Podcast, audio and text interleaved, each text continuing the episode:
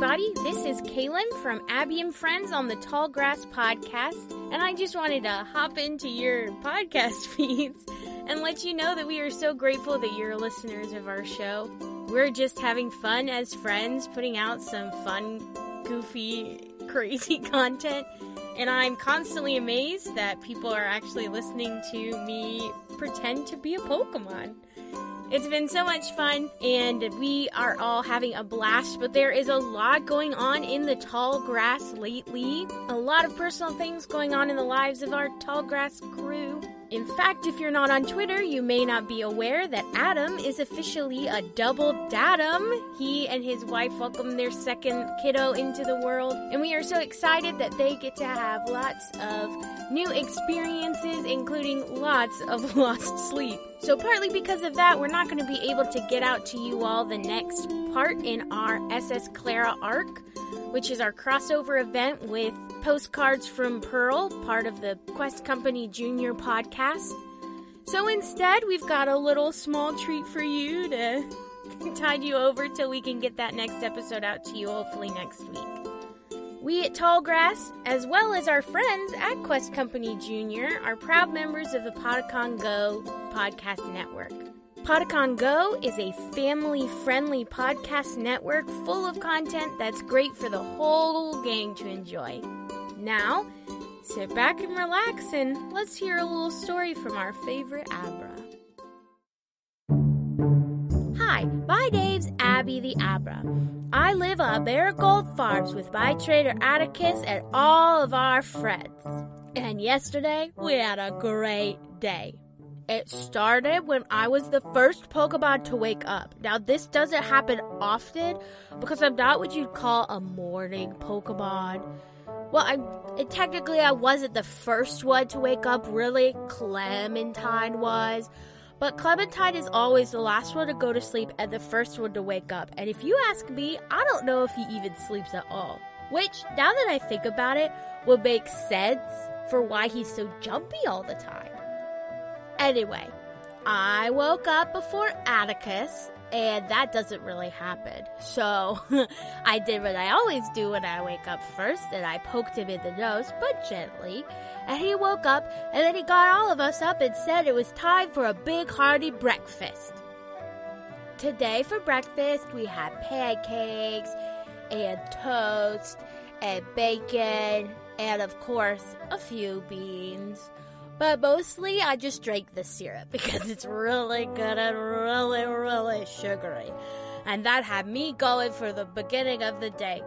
I did have a sugar crash partway through the day, but it's okay because I always have emergency sweet rolls in my Pikachu fanny pack of holding. While we were eating, I challenged Olaf to see how many pancakes he could eat at once, and he ate so many of them. Like, he ate probably like 20 of them, and it was amazing. But then he had a tummy ache and he had to roll over, and Atticus had to rub his belly for like a good 10 minutes before Olaf felt better. After breakfast, Atticus said we were all going to work together to get the new field set up in the farm.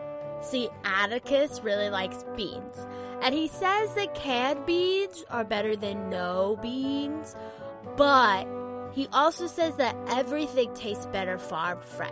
But the other day, when Atticus went to the farming supply store, he found lots and lots of beans ready to be planted. So he bought like three huge bags.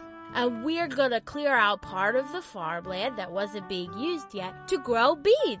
So we could try having them whenever we wanted, straight from the farm. Everybody on the farm helped out.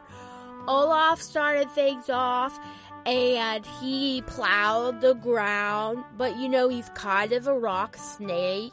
So he went kind of curvy sometimes instead of straight lines. So he had to get the Tauros to, with the plow to help kind of straighten things out a little bit.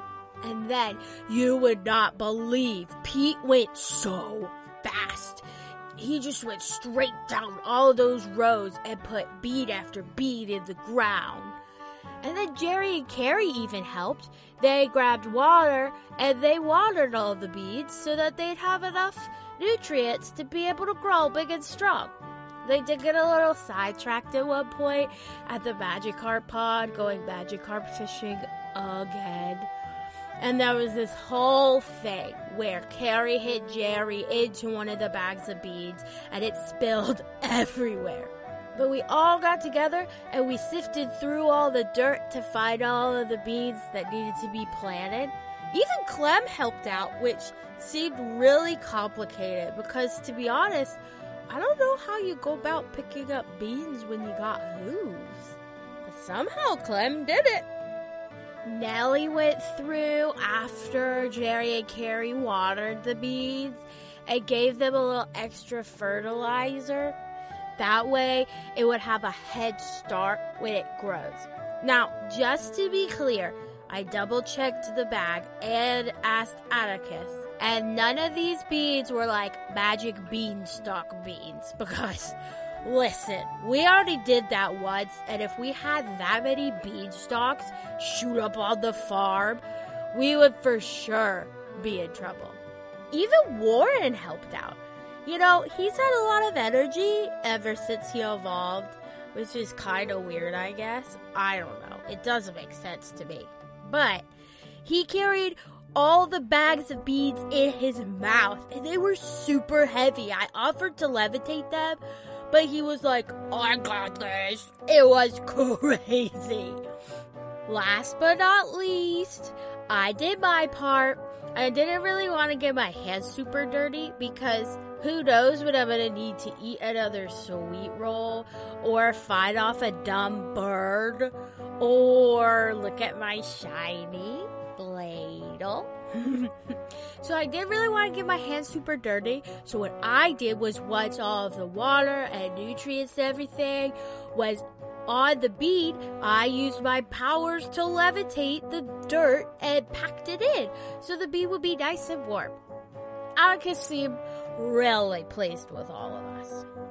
By the time the sun was going down, we'd actually finished about half of the field, which wasn't the whole thing like Atticus had hoped, but to be fair, that's pretty good for us. Because we did such a good job, Atticus said that we will get a special treat tonight. A campfire! Oh, it was so cool. Clem even helped start it, even though he's afraid of fire, which doesn't make sense because I don't know if you've noticed, but his head and tail are both kind of made of fire. Clem helped start everything up, and Atticus got out marshmallows, and we roasted them and had s'mores, and we cooked we cooked little Wheaties above the fire, had beady Wheaties. It was so, so cool. Atticus even pulled out his old guitar and we sang some songs around the campfire. You know, I'm getting pretty good at learning how to use a tambourine. If I concentrate real hard, I can make the tambourine shake without even touching it. And then I can have my hands free to clap along. I'm like the best percussionist ever. Even Jerry and Carrie kind of got into it, slapping their tails on each other in time with the music. And we all sang, and we just had the best night ever. And then, as the fire kind of died down, we all laid on the grass and we looked at the stars together. And Atticus showed us all the constellations. There was that one guy who had a belt. There's even a big shiny ladle in the sky. Did you know that? Oh my gosh, it was such a good night. After a while, we all went back inside and went to bed, and you know, it was a really good day. I think that's my favorite thing about being at Marigold Farms. I get to spend all this time with Atticus, and on top of that, all of my friends are there too. And even if I do get frustrated because Carrie smacks a sweet roll out of my hand, or Clem drags his hooves when we have to go on an adventure, at the end of the day, we all really care about each other. And we're gonna help each other out with whatever we gotta do. And that's what it's about, right? Be there for each other, no matter what happens. And hey, if you ever find yourself in the Kanto region and need something to do, come on down to Marigold Farms. You can meet Atticus and, more importantly, me, and we can have a fun day on the farm together. It'll be fun. Well, that's all I have to say. Well, I gotta go because I'm pretty sure I can hear Jerry and Carrie causing a ruckus again. They started this new game where they like to slap each other with their tails in the middle of a lunch. Like, can't I just get my food time without being in danger of getting slapped in the face?